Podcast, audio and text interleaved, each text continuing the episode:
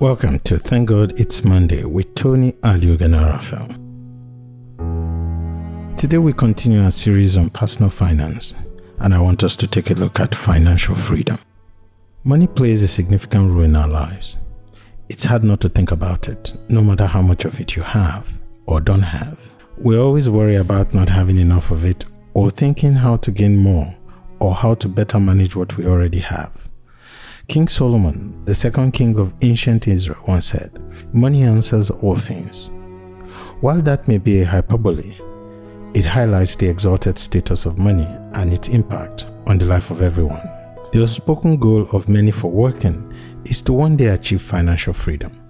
Financial freedom is regularly defined as having enough savings, investment, and cash to afford the lifestyle you want for yourself and family, and a growing nest egg that will allow you to retire or pursue the career you wish to have without being driven by earning a certain amount every year. In other words, being financially free means that your residual or passive income equals or exceed what you need to sustain your current or a higher lifestyle. Therefore, the role of money and the drive for financial freedom most often impacts our career choice and ethics in remarkable ways. But what does the Bible teach, and how should we respond as Christians? The Bible also preaches financial freedom, but its definition is markedly different. Financial freedom from a biblical standpoint is freedom from the control of money and the tyranny of stuff. For us Christians, financial freedom is not freedom from the lack of money or having all the money you need to buy whatever you want when you want, but being content with what you have. How many people ever make it to the place of financial freedom as defined by culture? Or better still, how much more money do you think you need to make or save to be financially free? 10 million? 100 million? 1 billion? The real question is not how much money you have or don't have, but how we relate to money. What is the place of money in your life? Ecclesiastes 5:10 says and I quote, those who love money never have enough, and those who love wealth are never satisfied with their income. End of quote. Culture bids us to think that we can never really be happy unless we get more. Because the more money we have, the happier and more enjoyable our lives will be. But the truth is, the things we associate with having more money, or we assume a lot of money is going to give us, such as love, joy, peace, freedom, etc., are not products of physical realities but of spiritual state. They are what the Bible calls fruit of the Spirit. For Christians, financial freedom is not a financial issue, but a spiritual one. Through God's Word and by His Spirit, we learn self control. Following Jesus is not a matter of outward conformity to religious expectations, it's a matter of internal liberty. It's not a matter of force and law, but a matter of freedom and love.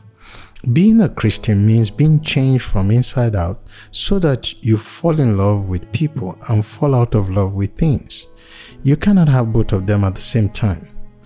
You cannot have love for people and love for things at the same time. If you love people, you will use things. But if you love things, you will use people. In many ways, money can be a snare and perhaps life's greatest stressor. The source of most of our worry around money can be traced to the gap between income and chosen lifestyle. If you allow your lifestyle to chase your income, you will have a lot of stress. Many people's worry revolve around money, but worry is not a money problem according to Jesus. It is a spiritual problem. If money were the antidote to worry, then Jesus would have admonished that in order to get rid of worry, we just get more money. Instead, he said that the reason we are worried is because we have put our trust on riches rather than on Him who richly provides. Here is what he said in Matthew 6 25 to 34. Quote, Therefore I tell you, do not worry about your life, what you will eat or drink, or about your body, what you will wear. It's not life more than food and the body more than clothes. Look at the birds in the air. They do not sow or reap nor store away in barns, yet your heavenly Father feeds them. Are you not much more valuable than they? Can any of you by worrying add a single hour to your life? And why do you worry about clothes?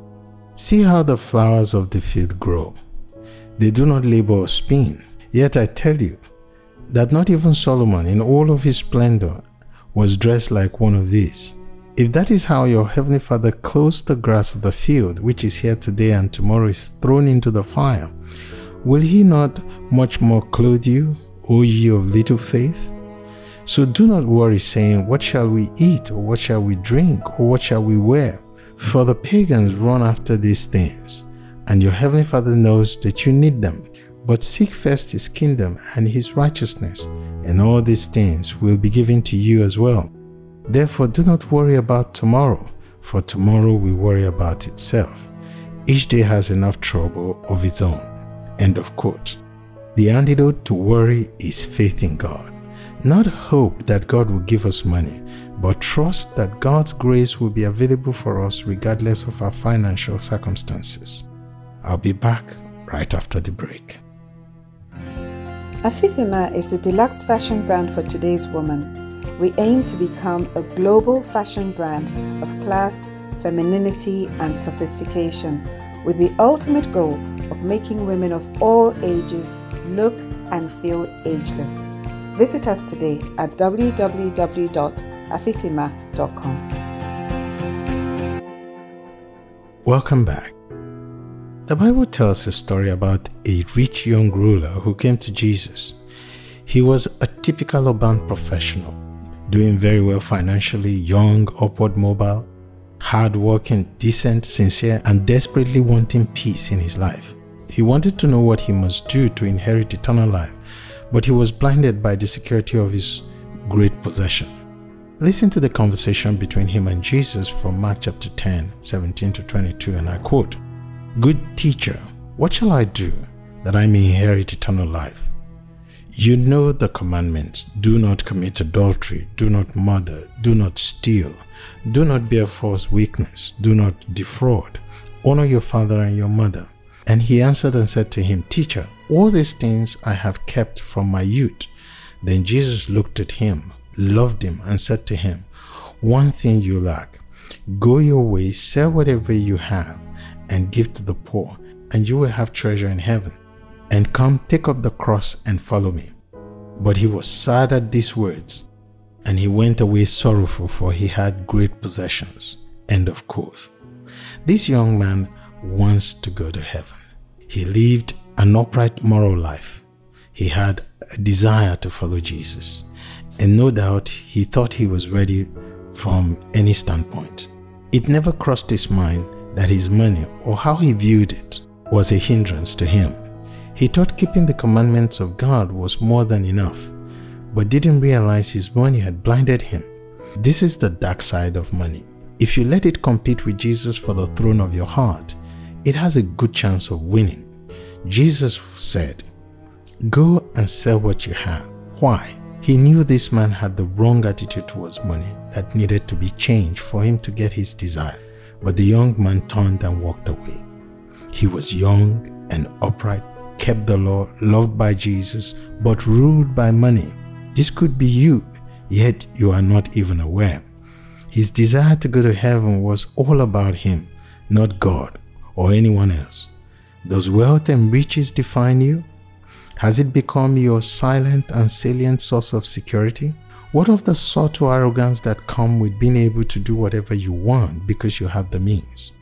Your Heavenly Father clearly is not against you becoming wealthy or prosperous, provided your priorities are not misplaced. Money is good for what it is good for, but for all its worth, if you are not enough without it, you will never be enough with it. It is hard to deny that capitalism is the best economic system around. It creates wealth far better than feudalism, communism, socialism, or any other system one could name. But for all its advantages, capitalism has a major drawback that kingdom people need to worry about. Capitalism has a major drawback that kingdom people need to be concerned about. It requires people to stay perpetually hungry for more Capitalism runs on greed and materialism, but God has an answer for that. We cannot see greed in the mirror because greed is a sin of the eye. it blinds you to its presence. No wonder Jesus said, Watch out for greed in Luke chapter 12, verse 15. Jesus warns that we should be on guard against all kinds of greed and materialism because a man's life does not consist of the abundance of the things that he possesses. Why would he ask us to watch out and be on guard?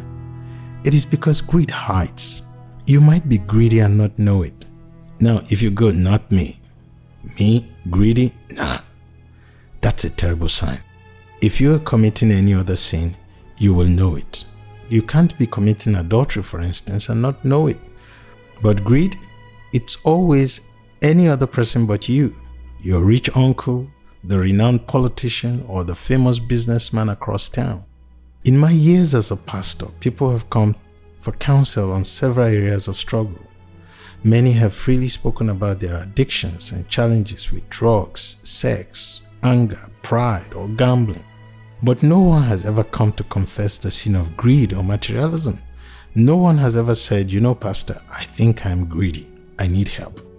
You can see why the Bible talks relentlessly about greed. Ultimately, greed is not really about money or things, it's just a symptom or pointer to deeper issues.